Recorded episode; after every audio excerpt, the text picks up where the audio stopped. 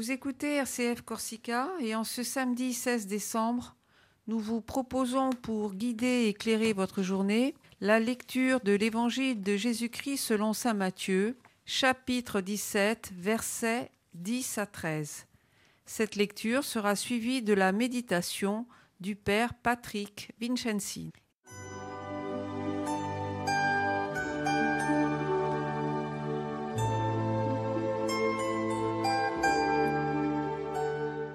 Évangile de Jésus-Christ selon Saint Matthieu. Descendant de la montagne, les disciples interrogèrent Jésus. Pourquoi donc les scribes disent-ils que le prophète Élie doit venir d'abord? Jésus leur répondit Élie va venir pour remettre toute chose à sa place. Mais je vous le déclare, Élie est déjà venu. Au lieu de le reconnaître, ils lui ont fait tout ce qu'ils ont voulu. Et de même, le Fils de l'homme va souffrir par eux. Alors les disciples comprirent qu'il leur parlait de Jean le Baptiste.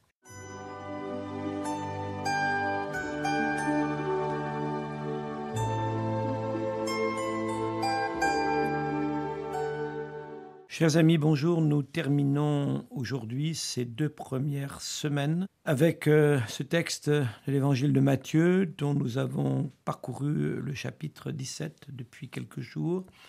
Je vous propose maintenant d'entrer en prière, de trouver la paix avec un moment de silence, de baisser toute autre source de bruit ou musical, de respirer longuement et de rencontrer le Seigneur en demandant pardon pour nos offenses et les offenses que j'ai faites et qu'on m'a faites.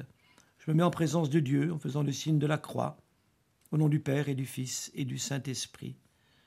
Je regarde de quelle façon Dieu me regarde. Je prie dans la position qui me semble préférable. Et au nom du Père, du Fils et de l'Esprit, je demande que il puisse éclairer mon intelligence et ma mémoire pour que je sois une louange à son service. Je me recueille en imaginant le lieu où se déroule la scène. Jésus sur la montagne, descendant de la montagne, qui interroge ses disciples. La transfiguration a été l'expérience fondamentale de la vie de Jésus. Le choix fait au baptême, qui se concrétise maintenant dans la perspective de la croix, est confirmé sur la montagne comme le chemin de liberté pour la gloire de Dieu, puisque la même voix s'est fait entendre, celui-ci est mon Fils bien-aimé, Écoutez-le, en lui j'ai mis tout mon amour. Élie le prophète doit venir en premier, dit Jésus. L'Ancien Testament se termine par l'attente d'Élie qui précède la venue du Seigneur. C'est le livre de Malachie au chapitre 3, verset 23. Voici que je vais vous envoyer Élie le prophète avant que vienne le jour du Seigneur, jour grand et redoutable. Il ramènera le cœur des pères vers leurs fils et le cœur des fils vers leurs pères pour que je ne vienne pas frapper l'anathème, l'anathème le pays. La vie aussi de Jésus se termine par l'attente d'Élie de la part de ceux qui se tiennent au pied de la croix. Les autres disaient, c'est toujours l'évangile de Matthieu, Attends, nous verrons bien si Élie vient le sauver. Étonnante mention d'Élie. Qui est cet Élie qui va venir, qui doit remettre toute chose à sa place Jésus confirme la venue d'Élie mais comme tous les prophètes, il n'est pas reconnu. Il a le même sort que le Fils de l'homme qui doit souffrir de la part des hommes. C'est à son sujet, le Nazaréen, qu'il parle avec sa voix et sa vie des prophètes. Il sera appelé Nazaréen.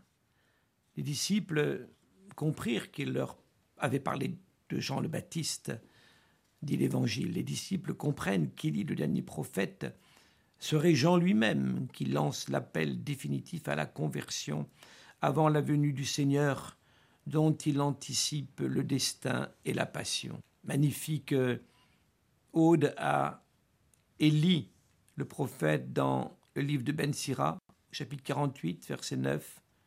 Toi qui fus enlevé dans un tourbillon de feu par un char au coursier de feu, toi qui fus préparé pour la fin des temps, ainsi qu'il est écrit, afin d'apaiser la colère avant qu'elle n'éclate, afin de ramener le cœur des pères vers les fils, et de rétablir les tribus de Jacob. Heureux ceux qui te verront, heureux ceux qui dans l'amour se seront endormis. Nous aussi, nous posséderons la vraie vie. Quand nous voyons de quelle manière les Écritures s'accomplissent dans les figures d'Élie et dans la figure du Fils de l'homme, nous ne pouvons qu'être saisis par euh, ce mystère d'amour de l'amour de Dieu dans l'Écriture. Ces deux premières semaines nous ont permis d'entrer dans le temps liturgique de l'Avent. Ne perdons pas notre temps à des broutilles. Restons vigilants. Vivons une consommation ralentie, une déconsommation, une vigilance de chaque instant qui nous permette de vivre la nativité autrement, bien différemment que ce Noël païen exhibé par la société de consommation. Vivons libres et éveillés. Ainsi, je peux conclure, comme y invité la première méditation le 3 décembre, ma conversation avec le Seigneur d'ami à ami sur ce que j'ai médité. Je me retrouve avec euh, la Bible entre les mains. Je me retrouve avec euh, notre Père, qui est le résumé de toute euh, la révélation. Je sors lentement de la prière.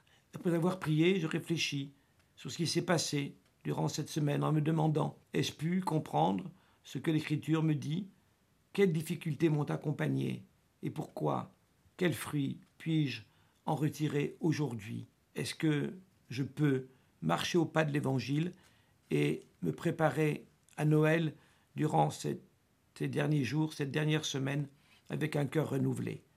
Bon avant, joyeux Noël à tous et à toutes.